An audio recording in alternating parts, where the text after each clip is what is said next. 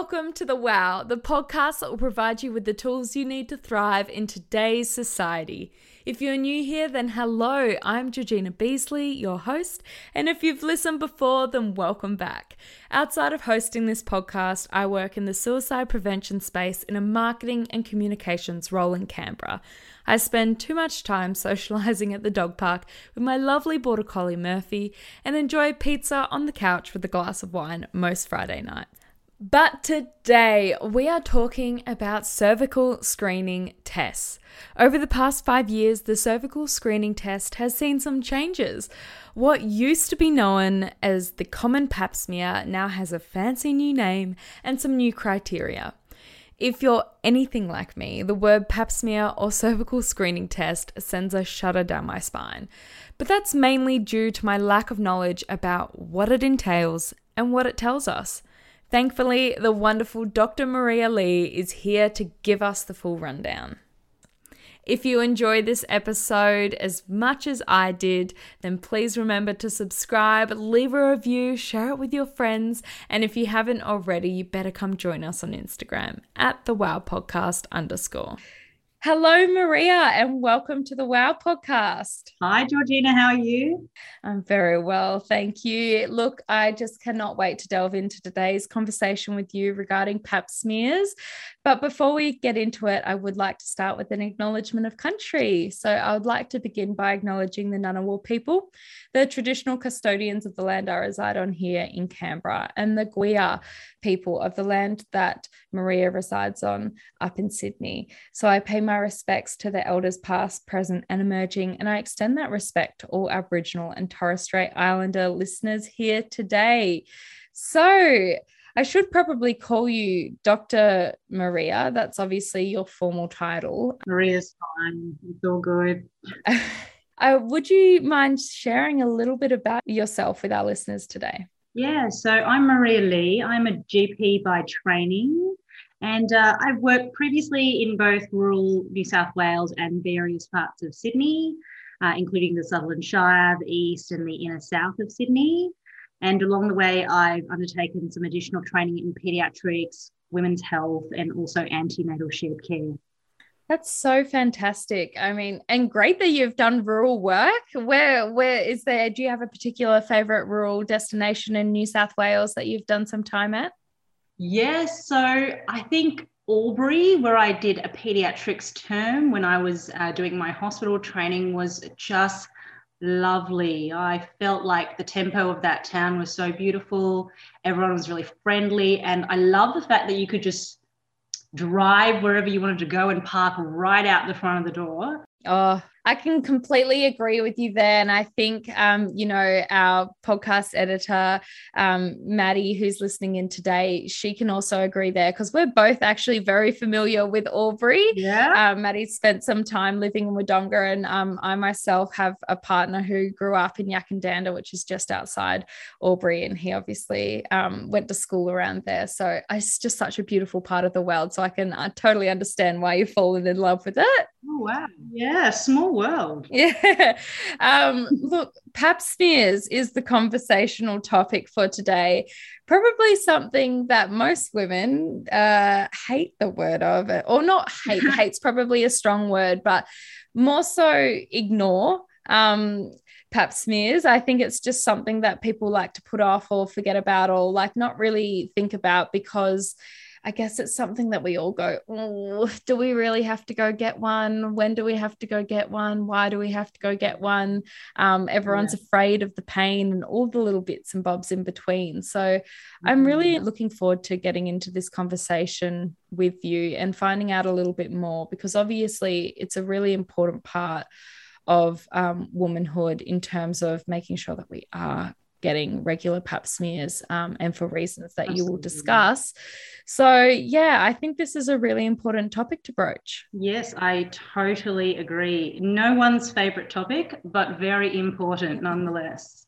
Yeah, I know I had um, a, there's always this women's health uh, GP at the university I attended back in the day. And, you know, being a university student, you would always uh, definitely utilize the bulk bill doctors there. And she was the first doctor, you'd walk in and say, you know, I need some antibiotics, I've got this, or I've got this going on, or that, and should be the first one to say, okay, I don't really mind about the problem you've come in for, but have you had your pap smear?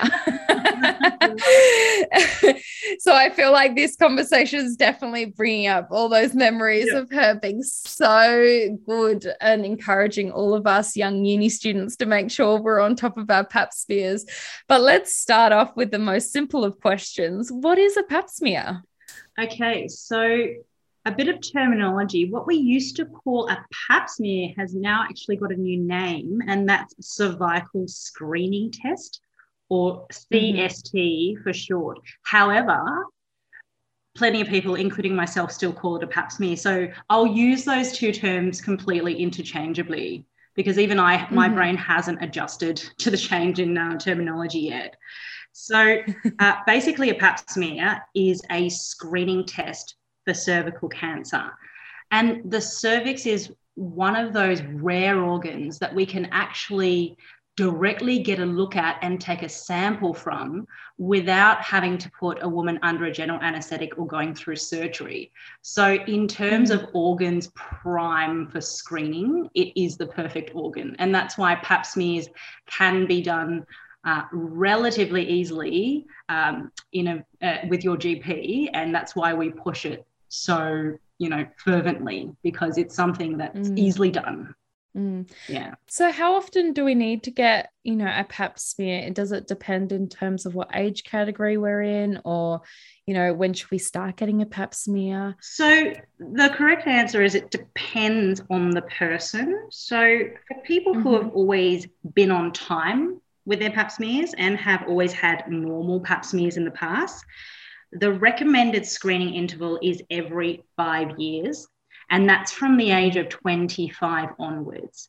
Oh, wow. Yeah. Um, I know you mentioned that at uni you had a GP who kept pushing you to have a pap smear, and, and that doesn't mean that she didn't do the right thing. It's just that the rules changed a few years ago. Yeah, it's been quite recent because it used to be quite a little bit more regularly that we were required to have one, if that's yeah. Correct. Yeah. And, and that, uh, a few years ago, the entire uh, cervical screening um, regimen nationally changed. So now the recommendation is start at the age of 25. Gotcha. That's that's a lot later than I. I mean, I think initially I remember um, hearing that as soon as I was sexually active, I was I was uh, recommended yes. to go get a Pap smear. So obviously that's that's changed now, which is I don't know if that's good or bad for those young women. They don't have to, they can delay it a little bit longer and not have to worry about it as much. yes. Having said that, though, I mean, previously the rules used to be two years after the onset of sexual activity or, mm-hmm. or within those two years. Having said that, though, it doesn't, and I'll go into this a bit later as well, but it doesn't mean that if you're having odd symptoms down there, like funny bleeding, bleeding after sex, funny discharge, that you just go, nah, don't worry about it. I'm not 25 yet. Yeah. Obviously, the presence of symptoms means you should go to your doctor sooner, and there's every possibility they may do one, even though you don't meet the age criteria yet. Mm. Uh, so don't ever feel like 25 is the be all and end all. And to continue what I was uh, saying when I started, it, when I said it depended on the person, it also means that it's not five years for everyone. Mm. There are a few exceptions. So, for example, people who have had abnormal pap smears um, in the past will need to have them more frequently, or mm. the people who have had them abnormal recently in the past mm. will have to have them more frequently. And also, people who are immunosuppressed also need to have them more frequently. Uh, so, there's no one size fits all screening interval and the correct inter- interval should be individualized to you and your risk profile. Mm-hmm. The only real way to determine that is to go and have a chat with your doctor. Mm. Uh, and as I said before, very important if you have symptoms, go at any age, any time, even if you've quite recently had one, because the presence of symptoms means we do need to check it out regardless. Mm, okay. So I know we've kind of um, I mean, we're going to delve into it a little bit more um, in the second part of the episode, but I'm curious to ask just right now while you're talking about symptoms, what are some of the key symptoms that women should be looking out for? Like if you're in your 20s mm-hmm. and you're maybe a little bit concerned, what, what are some of the things that we should be looking out for that might indicate that it's probably a good idea to have a conversation with our GP and get, get a pap smear or cervical screening test? Yeah. So the symptoms I'm talking about are things like bleeding after sex, mm-hmm. uh, unusual bleeding that's not your normal period, so spotting in between, uh, suddenly periods becoming a lot uh, a lot more different in terms of quantity or pain. Pain with sex is a, is an interesting one, and also funny vaginal discharge that that isn't your normal monthly discharge. And when you go to your GP, I'm not trying to say that the only thing they'll do is potentially a pap smear. They probably will want to do other things if you have those symptoms. For example, swabs, ultrasounds. Uh, mm. Uh, but a pap smear might be one of them. Mm. Good to know. I mean, you've kind of touched on there seeing a GP for this, but I think, you know, many of us are a bit unsure. Do we need to see uh, a female uh, women's health GP? Um, can male GPs perform pap smears on on women? And do we need to see a gynecologist for this? Like, who is mm. the preferred person to see for this? Um, and does it does it change? So the correct answer is that you have multiple options. Uh, the reason why I say GP is A, because I am one, I do heaps of them. And also, GPs tend to be the one that most women go to uh, mm-hmm. because, like I said, we do lots of pap smears. We're quite easy to get into compared to a specialist, also more cost effective than seeing a specialist. And also, the GP tends to be the person who knows the most about your general health. So, mm. they're more likely to know your history. However, that's not to say that a GP is the only person that can perform a pap smear. So there are, um, I don't know about your state, but I in Sydney there are family planning clinics um, where clinics that focus purely on women's health, contraception, pap smears, things like that. So they will do pap smears. Obviously, gynecologists will do a pap smear if you see them and, and ask for one. And also, some public hospital clinics do do pap smears, but this isn't universal. So you would have to check with your local hospital about that service and whether they offer it. Uh, to your question about whether we, you need to see a female GP, uh, no, not necessarily. I think so. Male GPs certainly can and do do pap smears, but by the nature of the test, most women feel mo- more comfortable seeing a female GP for it. And as a result, the girls, well, the girls by which I mean the female GPs tend to get a lot more volume of pap smear requests than the guys. And not not to say anything against the guys, but when you do a lot of them, it it, it kind of becomes second nature. So yeah. Yes, you definitely can see a male GP, and I think the key is to ask when you book your appointment. Um, the key is not to be too shy with why you're booking. If you're explicit with the receptionist and say, Look, I'm booking in for this reason, uh, can you let me know if Dr. X is comfortable doing this for me? And if Dr. X isn't, he or she will be quite explicit about it and say, No, but I would recommend this other person who's very, you know, who does them a lot and is very comfortable. That's a really, I mean, good thing to know, especially that, um, you know, you have the choice to choose who you feel comfortable with going um, to do the pap smear. I think, I mean, for many of us, the word pap smear, I think you just think, oh God, it's going to be painful of some sort or uncomfortable of some sort. Could you explain the process? Because I think you automatically feel a bit like, oh, about it. Um, yeah, what can we yeah. expect? The legs come together as soon as the word is said. yeah, literally. exactly. Could you explain the process of what's involved in receiving a pap smear? Yes, absolutely. So, from the point of view of the person receiving it, so obviously you'll see a doctor, you'll be led into a private room, uh, and the door will be shut. If uh, you are seeing a male GP and you don't feel comfortable, or in fact, even if you're seeing a female GP and you don't feel entirely comfortable being alone in that room, you're allowed to bring in a support person.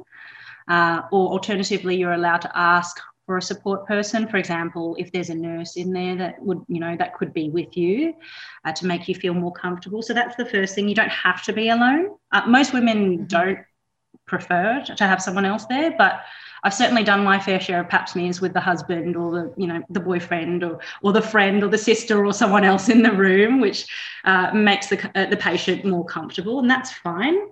Uh, so the doctor will have a chat with you, tell you what they're about to do, and then once you're ready, they'll ask you to remove your pants and your undies and get onto the examination table. Once you've signaled that you're ready, what we'll do is we'll take a lubricated speculum.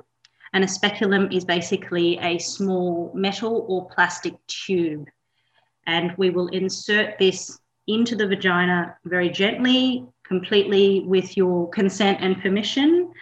Uh, and that speculum will be held there for a short time while we find the cervix. And then we take a small sample from the surface of the cervix.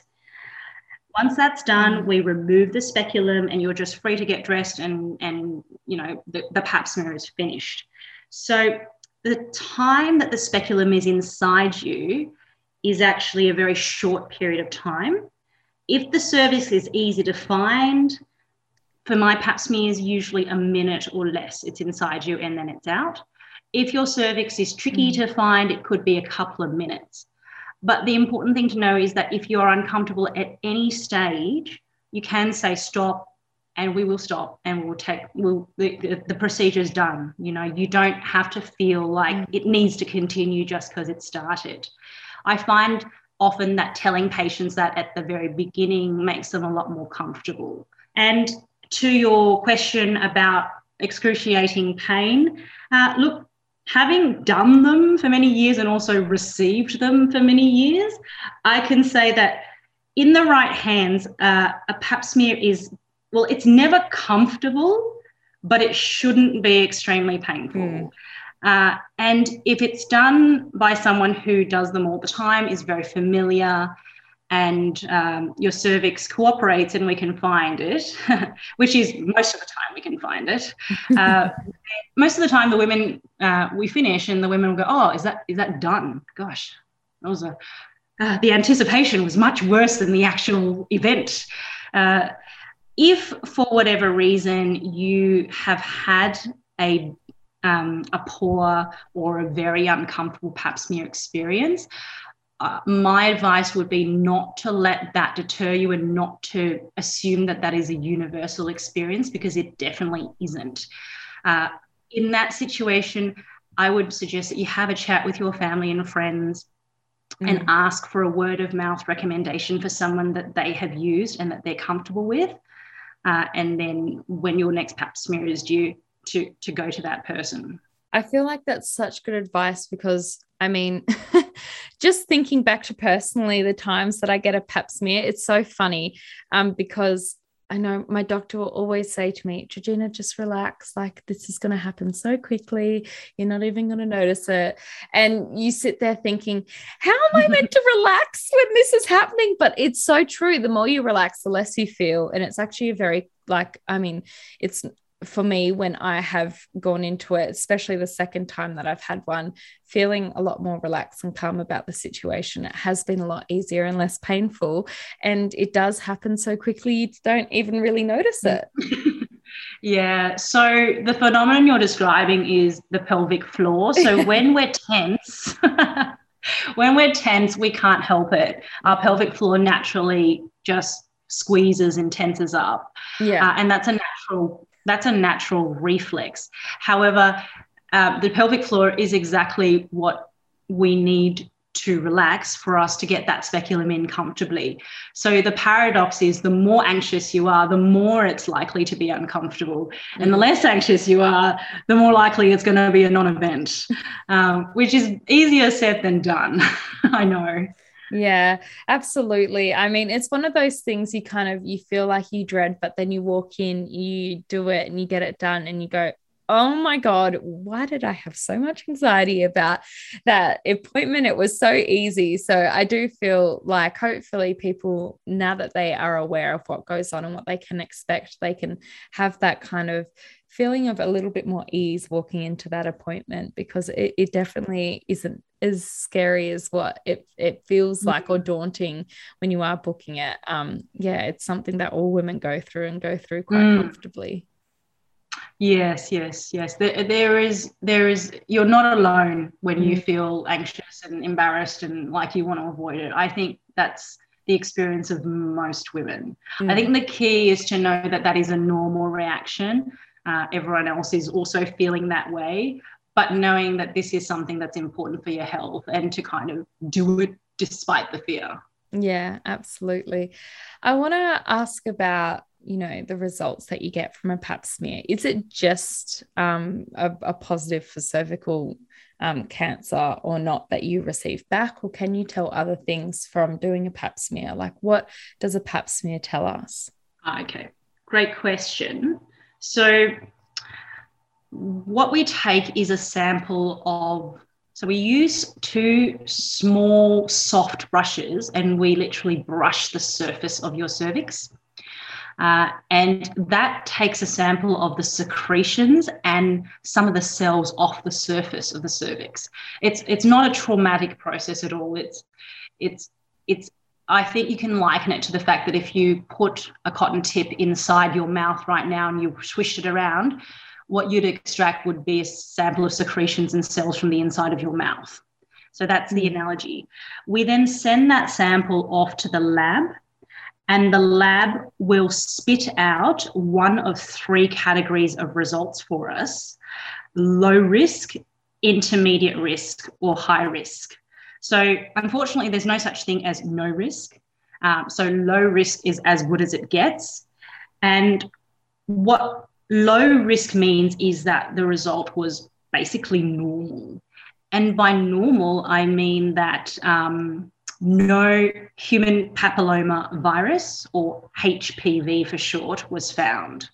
So I'll backtrack mm-hmm. a bit. HPV is the virus that causes the majority of cervical cancer. So, cervical cancer is um, triggered by a viral infection of our genital tract.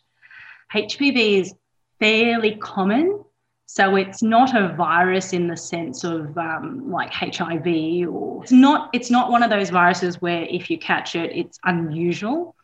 Uh, most sexually active people will be exposed to HPV at some point because it is so common.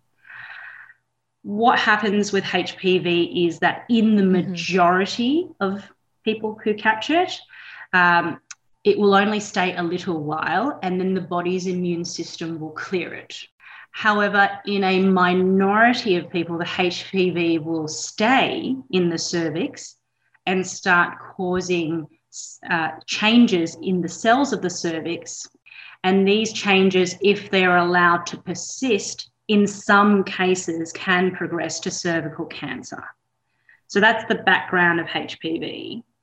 Uh, there are high risk HPV types, and then there are non high risk HPV mm-hmm. types. So the high risk ones are more likely to be implicated in causing cervical cancer, and obviously the non high risk ones are less likely to be implicated. So back to the pap smear results. So the three categories are low risk, meaning normal, no HPV was found in your sample. And that means you return to your baseline screening interval. So, whatever you've determined that is appropriate with you and your doctor. Mm-hmm. Most of the time, it's five years. Uh, for some women, like immunosuppressed women, it's shorter. Then there's an intermediate risk category, which means that HPV was found, but not a high risk type, or the cells look either normal or only mildly abnormal. So if any of those two happens, we you get an intermediate risk result, and we usually deal with that by monitoring you more frequently because there is still a very good chance that your body will naturally clear that HPV by itself and you won't need any specific treatment. So the management is more frequent pap smears. Mm-hmm. Uh, the final category is a high risk category, and that means one of the high risk types of HPV was found in your cervix, or the cells we found look quite abnormal. And if that was the case, even though if left alone, some of those women would still naturally clear the infection, we don't take a risk at that point. We refer you to a gynecologist for further management and treatment. So those are the three outcomes of a pap smear. I wanted to ask you regarding HPV, Maria. What it sounds like is that if you do receive an abnormal result from your pap smear, that this isn't something to be too concerned about and to, to really have that conversation with your GP to better understand, you know, the results. Because from what I understand you're telling me is that obviously this isn't, you know, um, a forever condition. For some people, it may lead into cervical cancer, but for others, like you said, it might actually disappear. Yes. So if you receive an abnormal pap smear result or CST result, I should stop saying pap smear because it's called a CST now. Uh, if you Sorry, receive- I should say that too. Doesn't matter. It's so ingrained.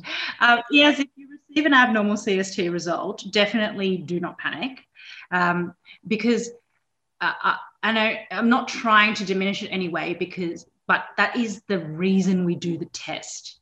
Uh, mm. Of course, in an ideal world, we would all get normal results mm. for every test that we do. But the fact that you've turned up with no symptoms, not thinking that anything was wrong, and we've actually found an abnormality that we can act on means that uh, you're not going to be one of those women who who have this silent condition and not know about it until it turns into something nasty. Uh, so abnormal pap smear results are very common because HPV is very common. And yes, um, I don't have the exact mm. stats, but I do know that if of of all the women who catch HPV, the majority will clear it by themselves the what we're trying to capture with the CST program is the minority of women whose immune systems don't, for whatever reason, clear that virus. And if that virus is allowed to stay um, unchecked on your cervix, sometimes it can trigger cancerous changes. Uh, if we pick it up, uh, not to diminish it in any way, it's not mm-hmm. ideal, but it's also great that we have picked it up because after that, we put into motion a program of monitoring and treatment uh, with the aim of preventing you ever getting cancer. Mm-hmm, mm-hmm. So, I mean, you've spoken about it being a virus. Um, is how how do women pick it up? Like, is there ways that you can, you know, mitigate picking up um, HPV, or is it just something that you know some women are unlucky to catch and others maybe not? Mm, I think the, the best analogy is to call it. Do you remember that condition? We call it Epstein Barr virus, but uh, a lot of people call it glandular fever, just mm. colloquially. Mm-hmm. And they used to call it the kissing virus. Yeah. Does it, does it, uh, maybe I'm just showing my age. No, no, no. no. um, I think, yeah, no, I remember glandular fever going around. Uh, my version, WA calls it Leavers, but I know it's schoolies on the East Coast. Um, I think that was always the popular virus to catch at schoolies.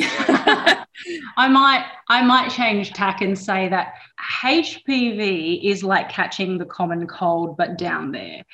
It's right. The only real way to avoid catching it is by never having any form of sexual contact.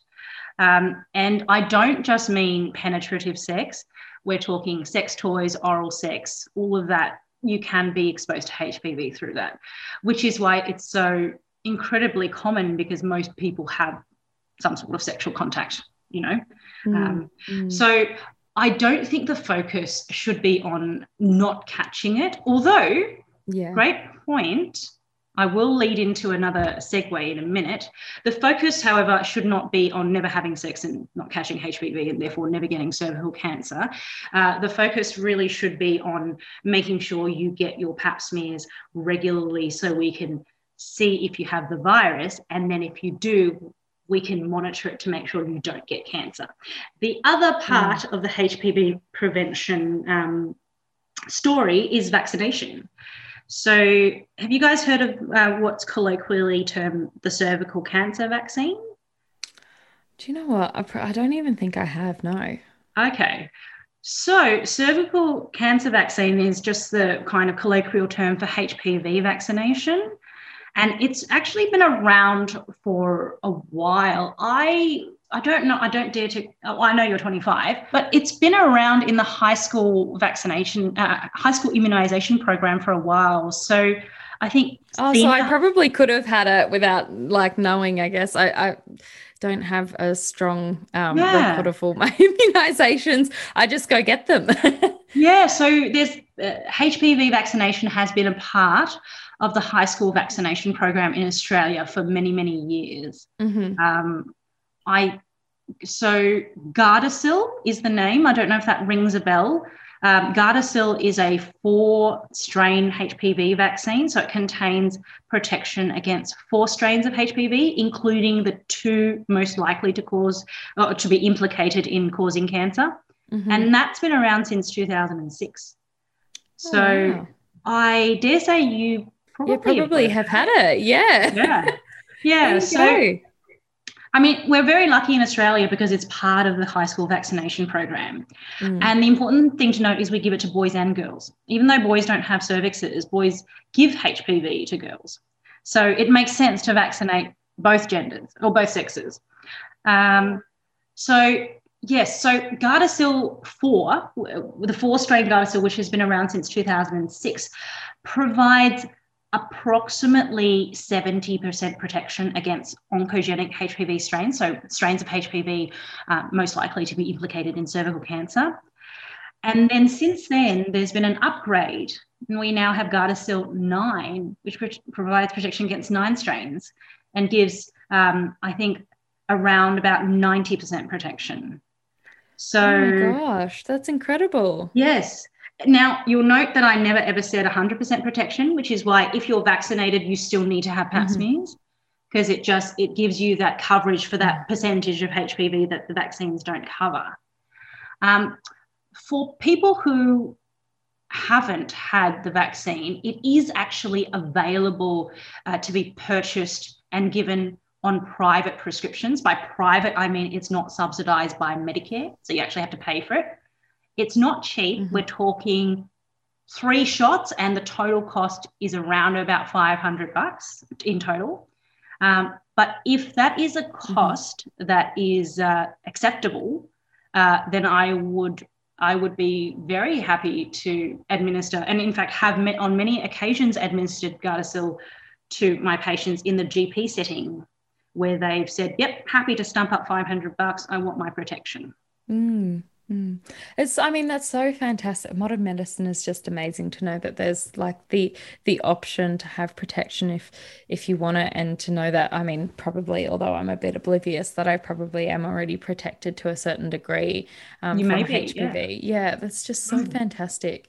I mean, moving forward, I want to know some misconceptions because you probably get this so much in your um, area of work, Maria. In in you know, uh, probably many young women like myself coming in thinking certain things about you know the cervical screening test um, that maybe are misinformed or have heard something from old mate down the road that isn't necessarily true. So, what are some of the biggest pap smear misconceptions that you hear? I think the biggest misconception is the fact that it's horribly painful. Um, yeah. It, it, uh, it in the hands of someone who does it fairly frequently, it should never, ever be horribly painful. And most of the time, it is almost a non event. Uh, the anticipation is usually much, much worse than the actual procedure itself. And uh, even though I do pap smears on the regular, I remember getting um, my own pap smear with my gynecologist. I was going to her for other things, and I said, Would you mind doing a pap smear? Uh, and even I remember thinking, oh, this is going to be horrible, even though I do them all the time. And, you know, when I, I don't, my patients don't find it horrible. But yeah. when she did it, I was, I was, reminded of the fact that it was really a non event. Uh, so that's the biggest misconception. I think the other ones I've already touched on briefly. Even if vaccinated, they are still necessary. Uh, and also the fact that there are vaccines available is also uh, news to some people. One other misconception is that um, that I hear is that, oh, I'm too old to have that vaccine. Um, the reason being, well, I've already been exposed to HPV, so why would I have the vaccine? You know, I've already had, you know, X number of sexual partners. I must have been exposed. Uh, and my answer to that is uh, it will address a few points. Firstly, uh, yes, there's a high likelihood that if you've been sexually active for quite a while, you will have been exposed, but we don't know which strains you've been exposed to. Um, so if that vaccine will cover the strains that you haven't been exposed to, it will still provide additional protection. There's no way, there's no test, there's no way of knowing exactly which strains you've been exposed to. So on balance, it's still, I personally think it's still uh, wise to have that vaccine, even if you've been sexually active for quite a while, if you're happy to stump up for the cost of it. Uh, yeah, so never too old, in my view. Mm. On that never too old aspect, um, looking at more from the side of pap smears, I mean, do you have to continue this may sound like a completely oblivious question but i've never thought of it. And i think you know just thinking about like my mom i'm like i never really hear her about her say that she's you know going to get a pap smear. Like do you need to get one once you've been through menopause? Like how eh, like when do you stop? Do you stop getting a pap smear when you die? Or like you know can you still uh, is it still really important to get it in those older years when you're in your 70s 80s 90s Okay, so yes, absolutely, you should continue pap smears after the age of menopause. So the recommendation is for women aged between 25 to 74 years of age to have regular cervical screening tests. Mm. That's so good because I mean, for anyone who is under 25 and not yet at that age that they need to get one. I think this is a nice reminder just to go ask your mum if she's had one lately. you know, yeah. to make sure that all the women in our lives are being checked and make sure that they're up to date with their um yeah, cervical screening test. I think that's so fascinating because, you know, in my mind for some reason I just thought like that once you've been through menopause, maybe that's not an issue. But obviously not. It's uh, like you've mentioned, Maria, it's important to get it up until the age of 74. So that might, for some of our listeners, be their grandmas as well. So maybe a really nice family dinner table conversation. Mm. Mm, and I unfortunately have seen cervical cancer in older women mm. who have just let their pap smears lapse. Mm. So definitely important not to um, not to just think, oh, I'm beyond the age where that's important. Mm. I'm, I mean, is is it more common in younger women or older women, or is it just across board? Uh, look, I wouldn't say it's more common in older women. I think the key thing here is the more HPV types you're exposed to, the more likely you're gonna one is going to stick around that your immune system can't clear. So that's not to say that the first one you're exposed to won't be the one that sticks around, but obviously the law of you know the law of numbers would say that the more yeah. you catch, the more likely one is to stick around. Um, by I mean this is gross generalization, but usually uh, i don't want to i don't want to get in trouble but usually um, middle-aged and older women tend to have settled into a monogamous relation i mean i'm not you know not true for everyone but so the number yes. of sexual partners tends to go down or they just stick to the one sexual partner or you know whatever so less likely to see it but what I'm saying is, don't think that just because you've passed a certain age that it's okay to not have pap smears anymore. Go till 74. That's so good to know. I feel like, mm. oh, I've learned so much. I, I love this kind of discussion because it's one of those things like, you know, for most of us women, we know that it's something we need to get done, but we don't actually know why or, you know, how it happens or what it looks into or why it's important yeah. like all those kind of things. I think it's just something sometimes something that you know your doctor says oh have you had this lately? If not we better do it. And you kind of just don't second guess it. So it's so nice to have that the power of knowledge um, to what's going on and why we need to be proactive about mm. this I, I just yeah so good to know but before we say goodbye to you maria I want to know your best piece of pap smear advice that you can give our listeners today. All right. So it's a hack for making your pap smear uh, potentially go a lot quicker.